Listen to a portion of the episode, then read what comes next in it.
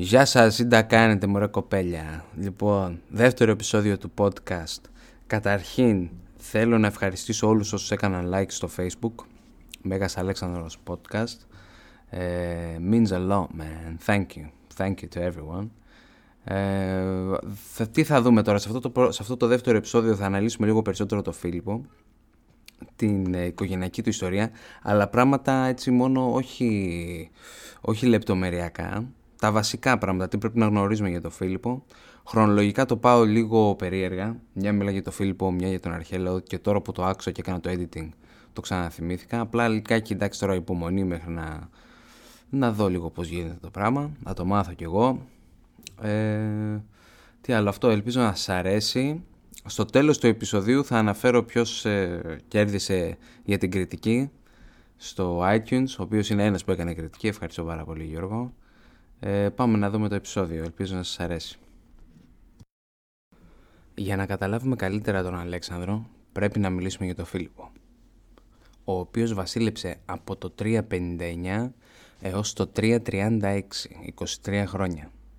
Ο Φίλιππος σφυριλατεί το πρώτο έθνος κράτος στην Ευρώπη, όπως μας λέει και ο ιστορικός Worthington και τον κατατάσσει και στους πιο σπουδαίους βασιλείς της Ευρώπης. Οι πηγές μας είναι από τον Ιουστίνο και τον Διόδωρο, θέτει τα θεμέλια μιας πανίσχυρης αυτοκρατορίας μέσω διπλωματίας, απάτης, δωροδικίας και στρατιωτικής ισχύς. Χάνει το μάτι του σε μία από τις πολλές πολιορκίες, σπάει την κλίδα του, το κοκαλάκι κάτω από το λαιμό και πάνω από το βυζί, αυτό πρέπει να πόνεσε πάρα πολύ, και δέχεται ένα θανάσιμο τραύμα που τον αφήνει κουτσό για το υπόλοιπο της ζωής του. Ένας βασιλιάς πολεμιστής με τα όλα του. Έχει και τα τραύματα για να τον αποδείξει. Ο Δημοσθένης, ο μεγαλύτερος εχθρός του Φίλιππου, θα ήθελε να πιστέψουμε πως είναι ένας υπερεαλιστής που θέλει να εξολοθρεύσει την ελευθερία από την Ελλάδα. Αλλά όπως θα δούμε, εάν ελευθερία σημαίνει συνεχές πόλεμοι και αλεξικολιέ της ελληνικής ηγεμονίας, τότε ναι, ο Φίλιππος δεν έχει καμία διάθεση για ελευθερία. Θέλει να έχει τον απόλυτο έλεγχο. Θέλει να παίρνει αποφάσεις γρήγορα. Fuck this democracy shit. Θα σκεφτόταν ο Φιλιππάκος, πιστεύω. Μην ξεχνάμε ότι ακόμα και ο Πλάτωνας στην πολιτεία δεν είχε τη δημοκρατία σε πολύ υψηλή υπόλοιψη την κατατάσσει τέταρτη σειρά μετά την ολιγαρχία. Με τη σειρά είναι αριστοκρατία, δημοκρατία, ολιγαρχία, δημοκρατία και τυραννία. Αυτά σας τα λέω για να ξέρετε ότι δεν γούσαραν όλοι οι Έλληνες στη δημοκρατία. Και όταν λέω αλεξιχολιέ της ελληνικής ηγεμονίας, εννοώ ότι βλέπουμε να κυριαρχεί μία πόλη πάνω στην άλλη. Δεν υπάρχει μία ενωμένη Ελλάδα όπως την ξέρουμε σήμερα. Από τον 8ο έως τον 6ο αιώνα έχουμε τη Σπαρτιατική Συμμαχία, αξιοσημείωτο ότι διήρκησε πάνω από 300 χρόνια, και μετά τους Περσικούς πολέμους τη Συμμαχία της Δήλου το 477, το 477 συγγνώμη. Την ονομασία την πήρε από το νησί της Δήλου όπου, όπου μαζεύονταν τα χρήματα από το ταμείο. Όταν το ταμείο μεταφέρθηκε στην Αθήνα το 454 μπορούμε να πούμε ότι ξεκινάει η Αθηναϊκή ηγεμονία. Ο λόγος που δημιουργήθηκε το ταμείο ήταν για να υπάρχει μια κοινή αμυντική και επιθετική πολιτική εναντίον των Περσών. Εδώ είναι που καταχράστηκε το ταμείο ο Περικλής για να χτίσει τον Παρθενώνα ο φόρος που πλήρωναν οι πόλεις που δεν είχαν ναυτικό ήταν 460 τάλαντα ασήμι το χρόνο. Ένα τάλαντο ασήμι είναι περίπου 3.500 ευρώ, άρα το χρόνο πληρώνουν 1.600.000. Δεν τα λες και λίγα. Η πρώτη ηγεμονία της Αθήνας κρατάει 50 χρόνια, όπου με την λήξη του Πελοποννησιακού πολέμου την αναλαμβάνει πάλι η Σπάρτη. Κάτι πάει να κάνει η Αθήνα πάλι το 377 με μια δεύτερη Αθηναϊκή συμμαχία με σκοπό την προστασία από τις Σπαρτιατικές επεμβάσεις, αλλά απροσδόκητα η Σπάρτη χάνει από τη Θήβα στην μάχη των Λεύκτρων το 371. Η Σπάρτη χάνει τη μάχη και το βασιλιά της, το Κλεόμβρωτο, αλλά γεννιέται ο θρύλος του Επαμινόντα. Με αυτά ξεκινάει η ηγεμονία της Θήβας, χάρη στη στρατηγική ιδιοφία του Επαμινόντα και του Πελοπίδα. Η μάχη των Λεύκτρων έχει πολύ ενδιαφέρον και πήγε κάπως έτσι. Οι Σπαρτιάτε είχαν 11.000 στρατιώτες και οι Θηβαίοι 6.000. Στην αρχή της μάχης, οι Θηβαίοι είχαν ψιλοχεστεί, αλλά ο επαμεινώντας με τα λόγια του του ενθαρρύνει. Οι μάχες συνήθως είχαν το μέτωπο σε μία ενιαία γραμμή. Ο επαμεινώντας χωρίζει τη φάλακα σε δύο τμήματα. Ένα για επίθεση και το άλλο για άμυνα. Η αριστερή μεριά είναι για την επίθεση και έχει την κύρια δράση, βρισκόταν λίγο πιο μπροστά από την αμυντική μεριά του μετόπου. Η αμυντική μεριά παραμένει στη θέση της, περιμένοντας το αποτέλεσμα της αριστερής μεριάς, ώστε όταν επέμβει να προκαλέσει περικύκλωση του εχθρού. Η παράταξη ονομάστηκε λοξή φάλαγγα. Επίσης είναι γνωστός και για την τακτική του κενού χώρου ή την έντεχνη υποχώρηση. Παριστάνοντας δηλαδή ότι καταλείπει τη μάχη και όταν έχει γυρίσει την πλάτη ο εχθρός κάνει την πραγματική επίθεσή του. Ο επαμεινώντας στην αρχή εξαπέλυσε το επικό. Αφού τα γάμισε όλα στη δεξιά πτέρυγα των Σπαρτιατών, στρέφεται προς το κέντρο. Μαζί τώρα με τον διοικητή του Ιερού Λόχου, τον Πελοπίδα, αποτελειώνει τους μέχρι τότε αίτητους Σπαρτιάτες. Οι Θηβαίοι έχασαν 300 άντρες, ενώ οι Σπάρτοι χίλιους. Επαμεινώντας και Πελοπίδας θα έχουν δημιουργήσει στο Φίλιππο τεράστια εντύπωση. Λέγεται μάλιστα ότι ο Φίλιππος θαύμαζε και τον ιερό λόγο. Ο ιερός λόγο ήταν η ελίτ του Θηβαϊκού στρατού. Δημιουργήθηκαν από τον Γοργίδα και αποτελούνταν από 150 ζευγάρια εραστών Θηβαίων οπλιτών. Όλα αυτά στα λέει επειδή ο Φίλιππος στα παιδικά του χρόνια ήταν εχμάλωτος στη Θήβα. Ο Διόδωρος μας λέει πως όταν ο πατέρας του Αμίντα κατανικήθηκε από τους Ηλυριού και σαν αποτέλεσμα αναγκάστηκε να πληρώνει φόρους. Οι Λύριοι για να σιγουρευτούν ότι θα πληρώνουν οι Μακεδόνες πήραν όμοιρο τον Φίλιππο και συνέχεια τον εμπιστεύτηκαν στους Θηβαίους και συγκεκριμένα στον πατέρα του Επαμινόντα, ο οποίος όπως μας λέει ο Διόδωρος είχε ένα παιδαγωγό κάποιον Πυθαγόριο φιλόσοφο. Αυτός ο φιλόσοφος πιθανόν να είναι ο Παμένης, που σύμφωνα με τον Πλούταρχο ήταν και εραστής του Φίλιππου. Από Πλούταρχο και Ιουστίνο βλέπουμε ότι ο Αλέξανδρος ο δεύτερος, διάδοχος του Αμίντα και μεγαλύτερος αδερφός του Φίλιππου, χάνει σε μάχη από τους Θηβαίους, που εν συνεχεία απέτησαν να προεδρεθούν 30 νέοι ευγενείς Μακεδόνες. Ένας από αυτούς ήταν και ο Φίλιππος. Από τον επαμεινώντα μαθαίνει τι σημαίνει ευνηδιαστική επίθεση και πώς να συνδυάζει πεζικό και υπηκό. Πρέπει να είχε επίσης παρακολουθήσει και τον ιερό λόγο να εκπαιδεύεται. Ο Φίλιππος εδώ είναι περίπου 13 χρονών και θα μείνει στη Θήβα για περίπου νομίζουμε 3 χρόνια, 368 με 365. Φανταστείτε για λίγο, είσαι 13 χρονών και έχεις κάνει τον εχμάλωτο σε δύο διαφορετικές πόλεις, άμα ε, πιστέψουμε το διόδρο, και η μία εκ των οποίων είναι η υπερδύναμη της δεκαετίας, βλέπεις πώς εκπαιδεύεται ένας πραγματικός στρατός. Βλέπεις πώς λειτουργεί η δημοκρατία. Όλα αυτά προφανώς επηρεάζουν. Χτίζεις χαρακτήρα. Όπως είχε πει και ο Νίτσε, ότι δεν σκοτώνει σε κάνει πιο δυνατό. Ο Διόδωρος μας λέει πως δραπέτευσε, αλλά πιθανόν να τον απελευθέρωσαν οι Θηβαίοι ως χειρονομία καλής θέλησης προς τον νέο βασιλιά Περδίκα τον Τρίτο, ο οποίος είχε φιλοθηβαϊκή και αντιθναϊκή πολιτική. Να μην ξεχνάμε ότι τώρα βρισκόμαστε στην ηγεμονία της Θήβας, η οποία κρατάει μέχρι το 362, όπου συνασπίστηκαν Αθηναίοι, Σπαρτιάτες, Ηλιούς και Αχαίους για να την τερματίσουν, στη λεγόμενη μάχη της Μαντινίας, που πεθαίνει ο Παμινόντα παρόλο που κέρδισαν τη μάχη. Ο πατέρας του Φίλιππου ήταν ο Αμίντα ο Τρίτος και μητέρα η Ευρυδίκη. Μια μικρή σημείωση, κάπου εδώ το σύμπαν συνομωτεί και γιατρός του βασιλιά είναι ο πατέρας του Αριστοτέλη Νικόμαχος. Οπότε έχουμε εδώ την πρώτη επαφή που υπήρχε με τον Αριστοτέλη και τον Φίλιππο. Πιθανόν δηλαδή να παίζαν μαζί στη Βασιλική Αυλή. Τρελό, ε! Αν δεν υπήρχε εδώ αυτή η επαφή, μπορούμε με μεγάλο ποσοστό να πούμε ότι δεν θα είχαμε Μεγάλο Αλέξανδρο. Ο Αμίντα είχε εκδιωχθεί από τη Μακεδονία δύο φορές. Ο Βάρδιλης βασιλιάς των Δαρδανίων είχε κάνει μια ομάδα από διάφορα ηλιρικά φύλλα και πόλεις κράτη της Χαλκιδικής υπό την ηγεσία της Ολύνθου και προσπάθησαν να τον διώξουν τον άνθρωπο του βασιλείο του, αλλά πήραν τα αρχίδια του, γιατί τον αγάπαγε ο λαός και τον ζήτησαν πίσω. Προς το τέλος της βασιλεία του Αμίντα θα χάσει μια τεράστια μάχη εναντίον του Βάρδιλη, όπου χάνει 15.000 άντρες και καλύτερα να πληρώσει φόρο υποτελείας.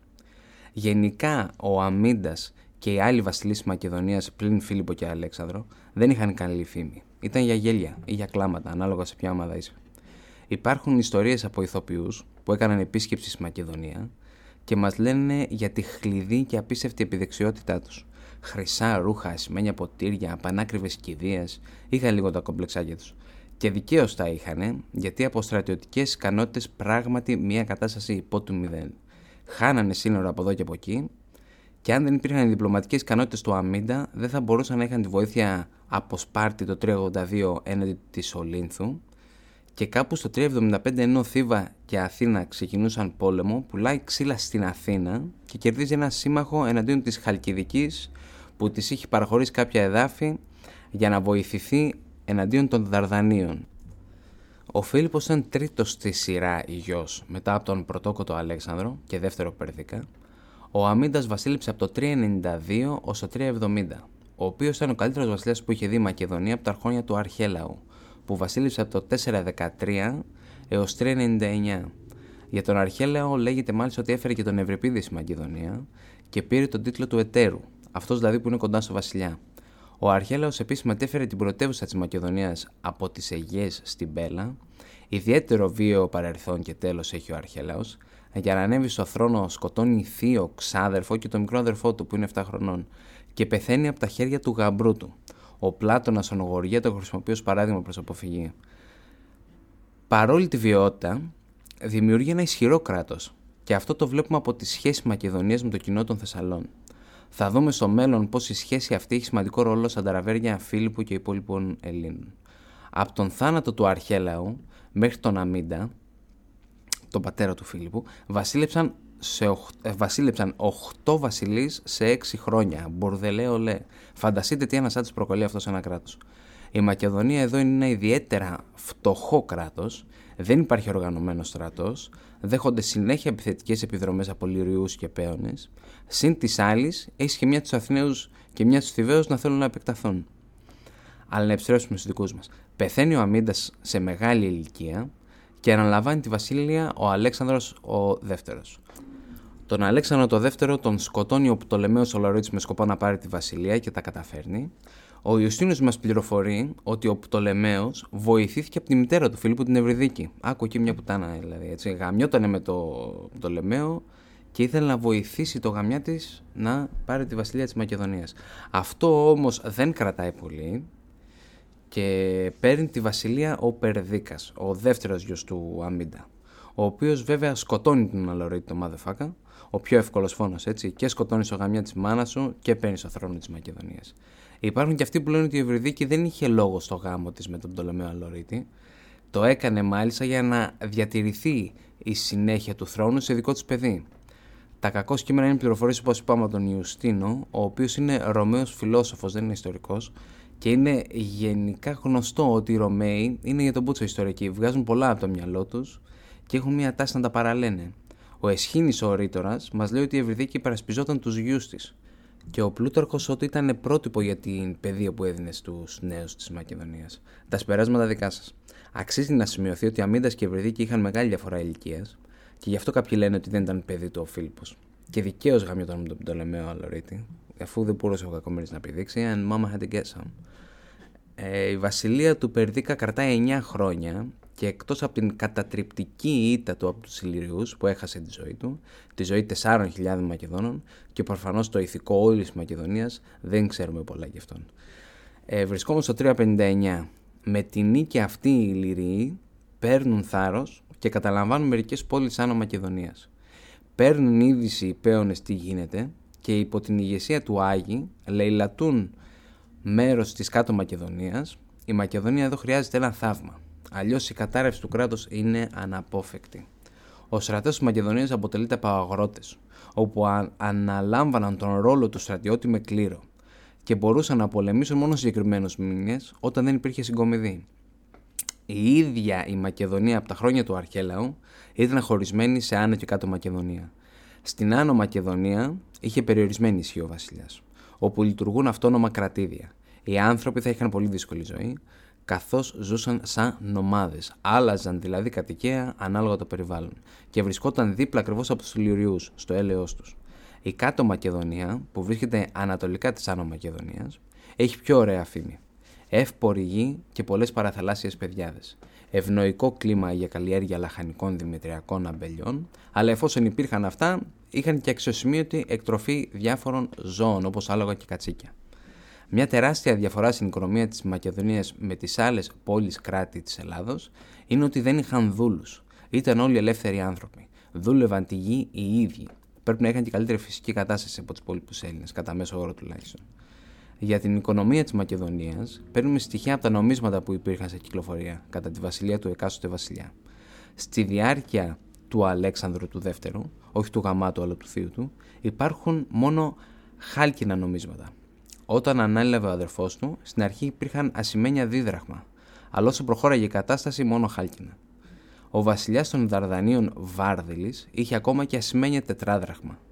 Στη Θράκη ο Κώτης, βασιλιάς των Οδρυσών, είχε αξιόλογα νομίσματα από ασίμι και χαλκό, στην Αμφίπολη χρυσά και σε πιο μεγάλη συχνότητα τα ασημένια, στην Θάσο της Θράκης έχουν βρεθεί 360 χρυσά νομίσματα. Ε, οπότε βλέπουμε συγκριτικά δηλαδή η οικονομία της Μακεδονίας με τα υπόλοιπα κράτη είναι χαμηλά, χαμηλά, πολύ χαμηλή.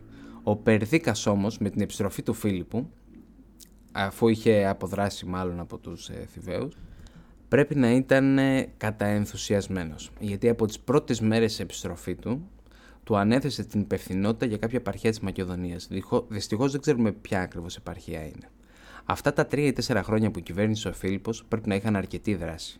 Μιας και η Μακεδονία είχε αρκετούς εχθρούς, κυρίως οι Θράκες και οι Πέονες, που ήθελαν να επεκταθούν ως προς τη Μακεδονία.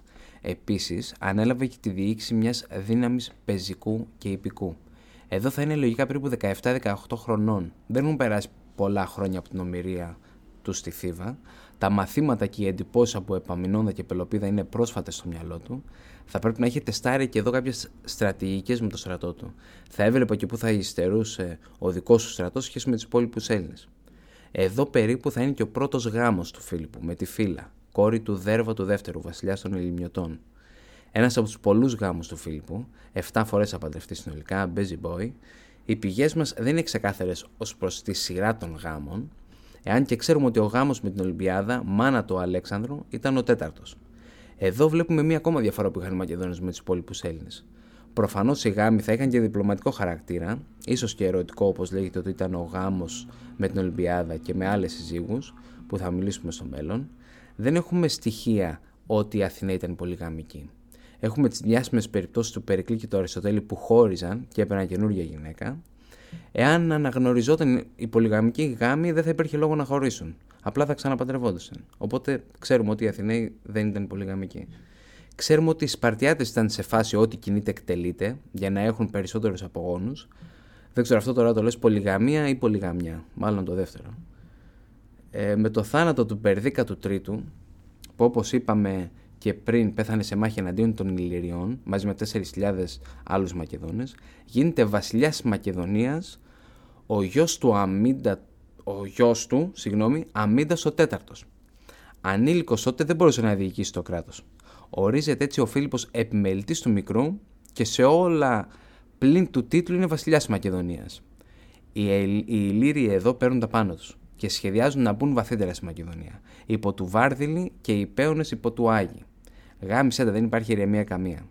Συν της άλλης έχουμε τους Αθηναίους που υποστηρίζουν τον Αργαίο, τον οποίο και έστειλαν στη Μακεδονία μαζί με 3.000 οπλίτες και κάποιους μισθοφόρους υπό τις διαταγές του Μαντία. Τους Αθηναίους δεν τους ενδιαφέρει τόσο η κατάκτηση της Μακεδονίας, όσο να ξαναποκτήσουν την Αφήμπολη, την πρώην απικία τους στη Θράκη, την οποία και έχασαν το 427. Ο στόχος της απικίας ήταν να ελέγχει τα μεταλλεία της Θράκης, που αναφέρεται ότι έβγαζαν χρυσό και άργυρο, αλλά και λόγω περιβάλλοντος έχει και πλούσια ξυλία. Ο στρατός των Αθηναίων αποβιβάστηκε στη Μεθόνη, που βρίσκεται στο θερμαϊκό κόλπο. Ένας άλλος διεκδικητής του στρατού είναι κάποιος Παυσανίας, που πιθανόν να του έκανε πλάτες ο Βυρισάδης, βασιλιάς της Θράκης, ή μπορεί και να είχε το κοινό των Χαλκιδαίων. Υπάρχουν στοιχεία για κάποιον Παυσανία που προκάλεσε τον Περδίκα τον Τρίτο, ο οποίος είχε την υποστήριξη της Χαλκιδικής, αλλά δεν μπορούσε να είμαστε σίγουροι αν είναι ο ίδιος. Όπως και να έχει, ο Παυσανίας προέλαβε από τα βορειοανατολικά προς την Πέλα. Υπήρχαν και τρεις ακόμα διεκδικητές στο θρόνο, ο Αρχέλαος, ο Αριδαίος και ο Μανέλαος, που ήταν γη του Αμίντα του Τρίτου, πατέρα του Φίλιππου από την Γηγαία. Σύμφωνα με τον Ιουστίνο, δολοφονεί το Αρχέλαος με αποτέλεσμα ο Αριδαίος και ο Μονέλαος να έχουν κλάσει μέντε που λέμε και βρίσκουν άσυλο στην Όλυνθο. Δεν τους κατηγορώ και εγώ το ίδιο θα έκανα. You don't fuck with Philip. Βλέπουμε εδώ τη σοβαρότητα της, της κατάστασης. Έχουμε εχθρούς και διεκδικητές από παντού. Αλλά έχουμε ένα βασιλιά, τον Αμίντα τον Τέταρτο, ο οποίος είναι παιδί. Δεν έχει την εμπειρία να αντιμετωπίσει τα προβλήματα που έχουν αναπτυχθεί. Οι Μακεδόνες έχουν τεράστιο κόλλημα στο να αναλαμβάνει την εξουσία ο γιος όταν πεθαίνει ο πατέρας. Υπάρχει μια παράδοση που μας λέει ότι τον 6ο αιώνα υπήρχε ένας βασιλιάς ο Αέροπος, που ως βρέφος τον έφεραν στο πεδίο της μάχης εναντίον των Λυριών, που ενώ πριν, χωρίς την παρουσία του βασιλιά, έχασαν τη μάχη. Τώρα με τον Μπέμπι είχαν την εύνοια των Θεών και κατάφεραν μια σπουδαία νίκη. Ο Φίλιππος γίνεται 23 χρονών και πάλι καλά έκοψε στους Μακεδόνες και τον ορίζουν βασιλιά με 100% έχεις και τον τίτλο, έχεις και ό,τι γουστάρεις. Πάρ' τα όλα αγόρι μου, εσύ ο βασιλιάς μας. Ο Ιουστίνος μας λέει ότι ανέλαβε τη βασιλεία πιεζόμενος από το λαό. Μιλήσαμε για τα ετεροθελή αδέρφια του Φίλιππου και πώς αντιμετώπισε, αλλά εδώ αρχίζουμε να βλέπουμε τις ικανότητες του Φίλιππου ως πολιτικός και ως άριστος ρήτορας. Γιατί καταφέρνει τους Μακεδόνες, που δεν είχαν στον ήλιο μοίρα, να καταφέρουν τη μία νίκη μετά την άλλη και να υποχωρούν στρατηγικά όταν πρέπει για να διασφαλίσουν τους στόχους τους. Βασικός παράγοντας στην επιτυχία του Φίλιππου σε αυτή τη φάση ήταν τα λεφτά και η γάμη. Με άλλα λόγια διπλωματία. Μελλοντικά θα είναι έτοιμος ο στρατός, αλλά όχι ακόμα. Παντρεύεται δεύτερη φορά, αυτή τη φορά την κόρη του βασιλιά των Ηλυριών Βαρδίλιο, που εδώ θα είναι αρκετά γέρος, ο Φίλιππος θα κερδίσει εδώ έστω κάποιες λίγες μέρες ειρήνης, ώστε να μπορεί να οργανωθεί λιγάκι και να αντιμετωπίσει την απειλή των πεώνων. Δεν ξέρουμε ακριβώς από πού βρήκε τα λεφτά, πιθανόν από τον Πεθερό, αλλά καταφέρει και εξαγοράζει τους πέονες ώστε να μην εισβάλλουν στη Μακεδονία. Εδώ είναι τυχερός ο Φίλιππος γιατί την ίδια εποχή που έγινε επίσημος βασιλιάς της Μακεδονίας, δολοφονεί το βασιλιά της Θράκης ο Κώτης και διάδοχος γίνεται ο Κερσοβλέπτης, που απειλήθηκε από δύο τυπάδες, τον Βυρισάδη και τον Αμάδοκο. Με τη σύγχυση που επικρατεί, διασπάται το πιο δυνατό βασίλειο της Θράκης, το βασίλειο των Οδρυσσών. Ο Βαρισάδης παίρνει την δυτική Θράκη, ο Αμάδοκος την κεντρική Θράκη και ο Κερσοβλέπης την ανατολική. Ο Φίλιππος δωροδοκεί τον Βαρισάδη να δολοφονήσει τον αντίπαλό του Παυσανία. Αλλά η πιο σοβαρή απειλή από όλες είναι, είναι εκείνη των Αθηναίων. Η προσωποποίηση της απειλής ήταν ο Αργαίος, όπως έχουμε ήδη πει. Θα δούμε πώς η μαεστρία χειρίζεται το πρόβλημα. Ο, Ιδι... ο Διόδωρος μας λέει ότι ανακηρύσει την Αμφίπολη αυτόνομη. Στην πραγματικότητα η πόλη ήταν ήδη αυτόνομη, αλλά οι Αθηναίοι δεν το ήξεραν αυτό, γαμάτος, ε. Το κόλπο πιάνει και οι Αθηναίοι απέσαιναν τη βοήθειά τους προς τον Αργαίο και ο Μαντίας ο Ναύαρχος που είχαν στείλει μαζί με τον Αργαίο παραμένουν στη Μεθόνη. Ξενερωμένος τώρα ο Αργαίος, έχοντας σαν μόνη υποστήριξη τους μουσοφόρου του και κάποια ρεμάλια εξόρου στου Μακεδόνες, αναχωρεί για τις Αιγαίες. Μήπως βρει από κάποιον υποστήριξη. Ο Φίλιππος στην προκειμένη περίπτωση ήταν στην Μπέλα, σύμφωνα με το Google Maps 10 ώρες περπάτημα από τις Αιγαίες, την παλιά πρωτεύουσα της Μακεδονίας. Φτάνει που λες ο Αργαίος στις Αιγαίες και δεν δέχεται την υποστήριξη που ήλπιζε. Προφανώς έχει μαθευτεί ότι τον έχουν παραιτήσει οι Αθηναίοι, αλλά και ο Φίλιππος είναι δίπλα. 10 ώρες περπάτημα για το Φίλιππο είναι 5 ώρες με το επικό του. Δεν προλαβαίνεις να τελειώσεις ούτε την πρώτη σεζόν του Game of Thrones. Μέχρι να ξεκινήσεις, ο Φίλιππος είναι στην πόρτα. Δεν ακούσατε τι έκανε στα ετεροθαλή αδέρφια του. Τι θα έπιανε, τι θα έκανε να έπιανε τον Αργαίο στα χέρια του. Θα του γάμα γιατί είχε και δεν είχε. Και αυτό ακριβώς και έκανε. Πετυχαίνει τον Αργαίο ενώ επέστρεφε στη Μεθόνη για να βρεθεί με τον Μαντία τον Άβαρχο. Ο Αργαίο μάλλον σκοτώθηκε στη μάχη, όπως και πολλοί από τους μισοφόρους του. Έχοντας συμβεί αυτά, στέλνει στην Αθήνα επιστολή ζητώντας συμμαχία. Εδώ είναι που της υπόσχεται την Αμφίπολη και τελικά οι Αθηναίοι συμφωνούν.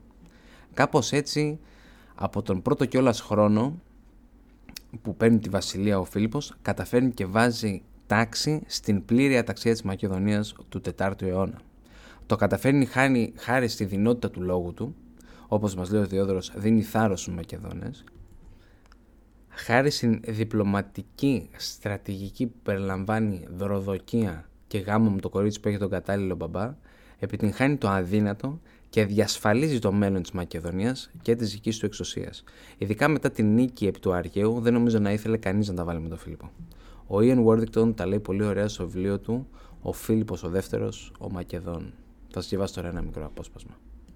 Αυτό που κληρονόμησε ο Φίλιππος ήταν ό,τι χειρότερο για ένα νέο βασιλιά και κάποιος χωρίς τι ικανότητές του θα έχει αποτύχει παταγωδός να ζώσει στη Μακεδονία. Ο Φίλιππος όμως έχει αποκτήσει εμπειρία στη Θήβα και στη μακεδονική επαρχία του που δεχόταν εξωτερικές απειλές, και η λέξη αποτυχία δεν υπήρχε στο λεξιλόγιο του. Η Μακεδονία, ο κοιμόμενος γίγαντας της Βαλκανικής Χερσονήσου, ετοιμαζόταν να ξυπνήσει. Ωραία τα λέει ο Ιαν Worthington. Αν και έχει πει κάτι μαλακίες τώρα τελευταία, δεν ξέρω. Περί μακεδονικής γλώσσας και άλλες πίπες τέτοιες. Γέμισε τον. Πάντως για το βιβλίο που έχει γράψει για το Φίλιππο είναι ωραίο. Όλα αυτά, όπως είπαμε, τώρα σου κερδίζουν χρόνο, έτσι γιατί έχει δείξει η ιστορία και μέχρι εκείνη την περίοδο ότι το να είσαι βασιλιάς δεν λέει και πολλά. Τη μία μέρα είσαι και την άλλη δεν είσαι. Για να σε ακολουθήσει ο λαός, πρέπει να ανθίσει η οικονομία. Να περνάνε καλά οι πολίτες σου. Να πάνε το θεατράκι τους, να πίνουν το ποτά τους, να υπάρχει μια ευημερία τέλος πάντων στο μεγαλύτερο ποσοστό του πληθυσμού σου. Όπως για παράδειγμα, αν έπιανες ένα average guy της Γερμανίας το 1939, πότε είσαι 38, πότε εισέβαλε στην Πολωνία, θα έβλεψε ένα Γερμανό που κοιμάται τον ύπνο του δικαίου. Όταν η χώρα του εισέβαλε στην Πολωνία και ήταν στα πρώτα στάδια να απλώνεται στην Ευρώπη ο ναζιστικός φασισμός, αρκετοί κάτοικοι της Γερμανίας είχαν πάει διακοπές. Χαμπάρι δεν είχαν πάρει, γιατί είχε άνθηση η οικονομία, πέρναγαν καλά και στα αρχίδια τους. Τα απλοποιώ λιγάκι, το ξέρω, αλλά θέλω να καταλήξω ότι για να ανθίσει η οικονομία θες πόλεμο. Το ίδιο ίσχυε και στον 20ο αιώνα, το ίδιο ισχύει και στον 5ο αιώνα π.Χ. Πόλεμος πατήρ πάντων, το έχει πει και ο Ηράκλειο. Και το αγόρι μας ο Φίλιππος το ξέρει καλά αυτό και εξακριβώνεται η υποψία μας που είπαμε νωρίτερα. Αν ο Φίλιππος όταν του ανατέθηκαν κάποιες επαρχίες της Μακεδονίας από τον αδερφό του τον Περδίκα τον Τρίτο, πρέπει ήδη να πειραματιζόταν με κάποιες καινούριες τακτικές. Πιθανόν και μια καινούργια εκπαίδευση που δεν είχαν δει μέχρι τότε οι Μακεδόνες. Τις αλλαγές του Φίλιππου συγκεκριμένα στο στρατό τι είχε κάνει θα τι αναλύσουμε στο επόμενο, θα τις αναλύσουμε στο επόμενο επεισόδιο. Αυτό ήταν το επεισόδιο. Ελπίζω να σας άρεσε. Ευχαριστώ που με ακούσατε. Πραγματικά και συγχαρητήρια που θέλετε να μάθετε κάτι παραπάνω για την ελληνική ιστορία και συγκεκριμένα για τον Αλέξανδρο. Και τώρα για τον Φίλιππο. Έχουμε, έχουμε ακόμα πολλά να πούμε μέχρι να φτάσουμε στον Αλέξανδρο. Αλλά συγχαρητήρια, μπράβο ρε παιδιά που θέλετε να μάθετε. Ε, λοιπόν, και θέλω στο τέλος κάθε επεισοδίου θα διαβάζω την πιο ενδιαφέρον κριτική όπως είπαμε στο iTunes και θα σου στείλω μια κούπα δώρο. Άμα σου διαβάζω την κριτική θα μου στέλνεις μετά στο facebook ή στο email ή όπου γουστάρετε από το site τη διεύθυνσή σας και θα σας στείλω την κούπα.